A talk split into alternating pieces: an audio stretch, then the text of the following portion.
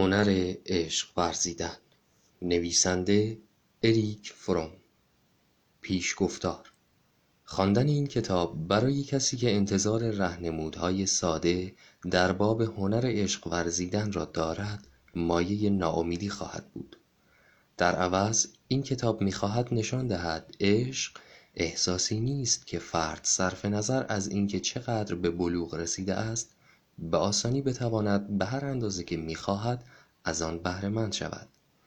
این کتاب می‌خواهد خواننده را متقاعد سازد که همه تلاش‌های وی برای رسیدن به عشق محکوم به شکستند، مگر اینکه او با تمام توان سعی کند کل شخصیت خود را رشد دهد تا به یک جهتگیری ثمربخش برسد، یعنی بدون توانایی در عشق ورزیدن به همسایه، بدون انسانیت راستین و جرأت، اعتقاد و انضباط نمیتوان به رضایتمندی در عشق رسید.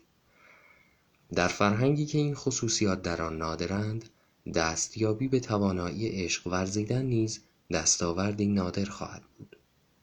هر کسی میتواند از خود بپرسد چند نفر را تا به حال دیده که به معنای واقعی عاشق بودند. با وجود این، اینکه چنین کاری دشوار است نباید دلیل آن باشد که از تلاش برای شناخت مشکلات و شروط دستیابی به آن دست برداریم.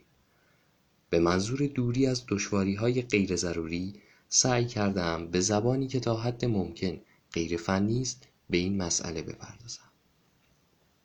برای یک مسئله دیگر راه حلی کاملا رضایت بخش پیدا نکردم.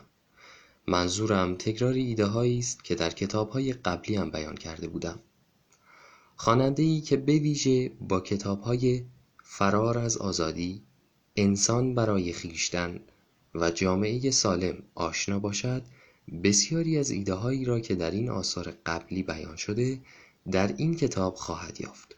با وجود این، هنر عشق ورزیدن به هیچ وجه تکرار مکررات نیست، بلکه حاوی ایده های فراوانی فراتر از آنهایی است که پیشتر بیان شده بودند و کاملا طبیعی است که ایده های قدیمی تر گاهی چشم اندازی تازه پیدا می کنند، چون همه آنها حول موضوع هنر عشق ورزیدن می چرخند.